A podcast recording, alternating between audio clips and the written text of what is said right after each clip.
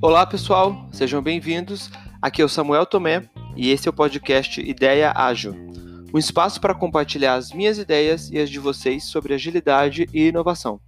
Se você é fã desse tema, já sabe, não se esquece de seguir esse canal na sua plataforma de áudio de preferência e compartilhar. Nesse terceiro episódio, eu decidi trazer para vocês aqui um tema que eu curto pra caramba e que eu sou apaixonado, que é o design thinking e como que ele pode ser útil e importante no processo colaborativo como um todo. Então se prepara aí que a gente vai começar.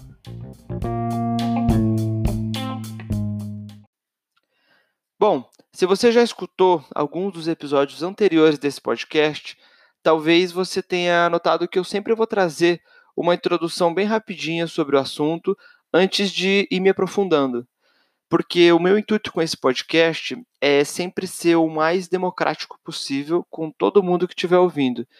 Desde a galera que manja muito sobre agilidade, tanto a galera que pode estar ouvindo e ainda não tem tanto conhecimento sobre ágil, mas gostaria de aprender. Então, vamos lá.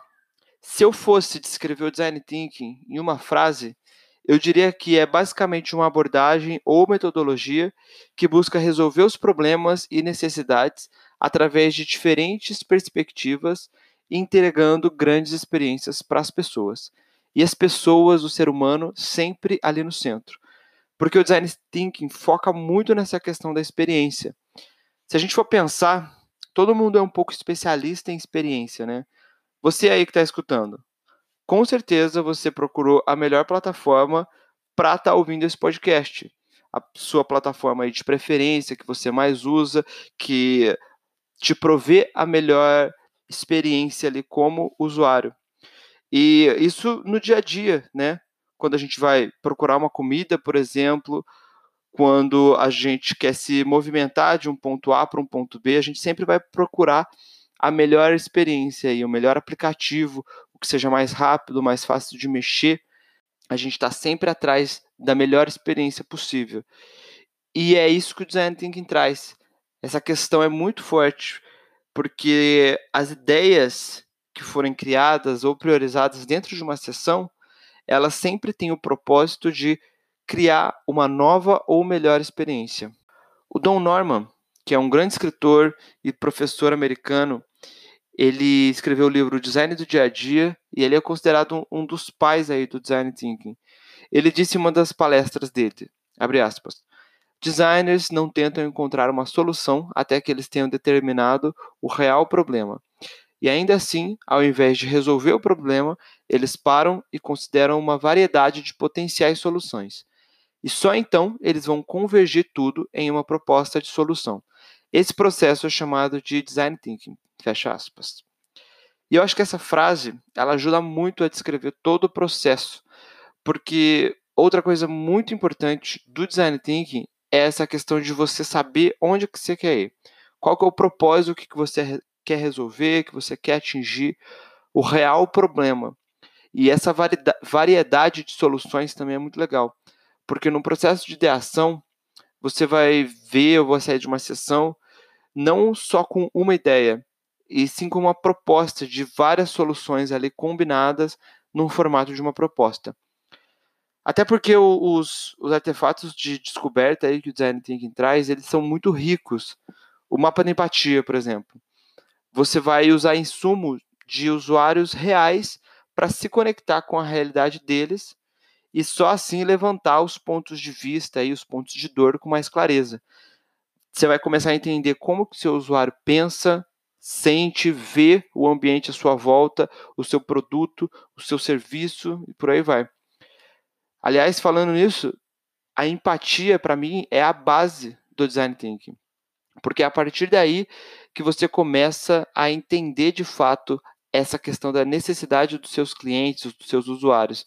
Você vai passar a usar e abusar dos loops de feedback, fazendo perguntas, usando questionários, laboratórios, para só depois de ter todos esses insumos aí em mãos, começar a dar ideias mais direcionadas para atender as necessidades desses seus clientes.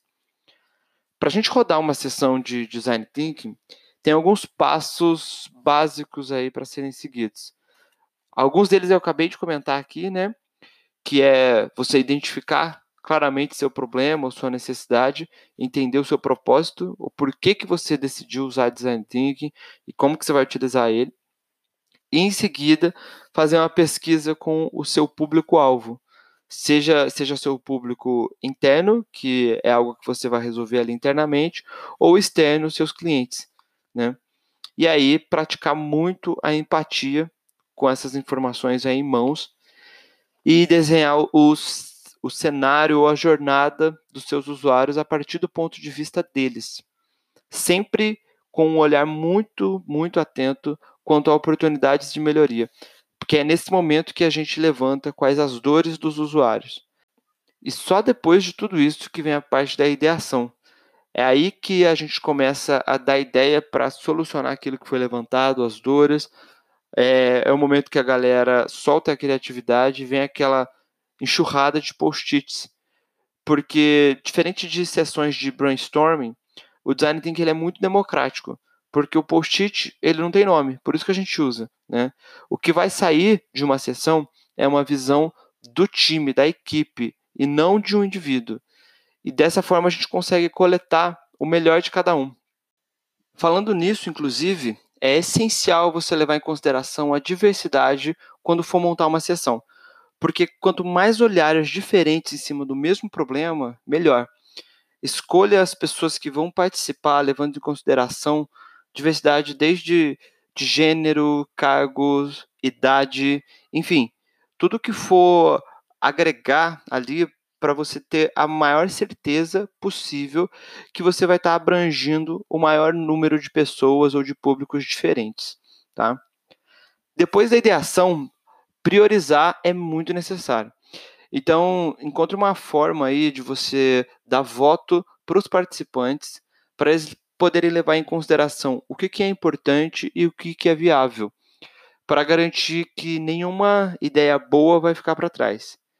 E aí, os mais votados, ou a ideia mais votada, vai poder ser concebida num protótipo que vai melhor transcrever essa ideia de uma forma tangível.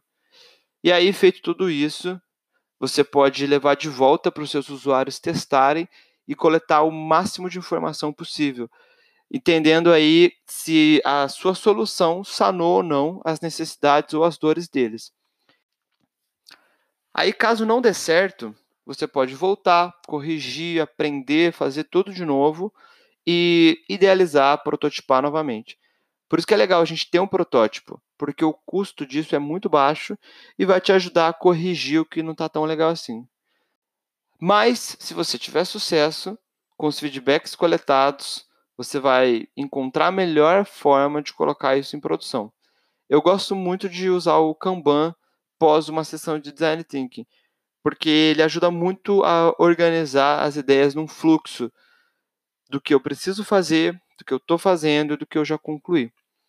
Caso você queira saber mais sobre Kanban, o episódio 2 do podcast, a gente fala sobre isso, tá? Então, o Kanban, ele funciona muito bem com, com o Design Thinking. Bom, eu tentei resumir aqui para vocês todo o processo do Design Thinking que para mim ele não é complexo, tá? Pelo contrário, ele, ele pode ser simples e pode ajudar os times no dia a dia para poder criar as coisas, é, dar vida a projetos com mais propósito. Porque uma vez que você participa de todo o processo de criação, você acredita mais naquilo que está criando. Uma vez que você fez parte, que você entendeu as necessidades dos seus clientes, que você votou naquela ideia, que você ajudou a desenhar aquele projeto, isso cria um senso de engajamento em qualquer time. As equipes que trabalham de forma colaborativa em projetos, entregas e até nas estratégias, elas são comprovadamente mais produtivas. Então, usa e abusa das técnicas do design thinking para co-criar. E não só numa sessão inteira, tá? Não precisa parar uma semana inteira para falar de design thinking. Usar ele no dia a dia também é muito legal. Você pegar e pincelar algumas atividades, alguns artefatos específicos que o design thinking traz durante uma, uma reunião, um processo dentro de um projeto específico ali, para ouvir seus usuários, as regras não precisam ser fechadinhas. Você pode é, usar esse espaço de experimentação, tá? É muito legal você pegar ali um, e fazer uma ideação ao invés de um brainstorming, por exemplo, tá? E se você quiser algo mais complexo, aí sim eu indico uma sessão inteira, uma sessão aí de talvez uma semana ou dois dias completos, né? Ou até algo mais arrojado, como o Leanception, que usa muito as técnicas do Design Thinking, o Design Sprint também, que é muito interessante, você sai de lá com o protótipo e tal. Mas aí já é tema para um próximo episódio, né?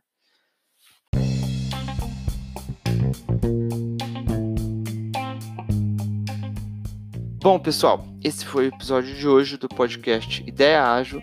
Gostaria de agradecer pelo tempo de vocês. Esse tema eu poderia ficar aqui falando o dia inteiro sobre ele. Uma porque rende e outra porque eu adoro falar de design thinking. Espero que vocês tenham curtido e não se esqueçam de compartilhar e se inscrever por aqui. Fiquem ligados nos próximos capítulos e na próxima ideia. Muito obrigado e lembrem-se, continuem idealizando, mas sempre de forma ágil. Valeu e até a próxima!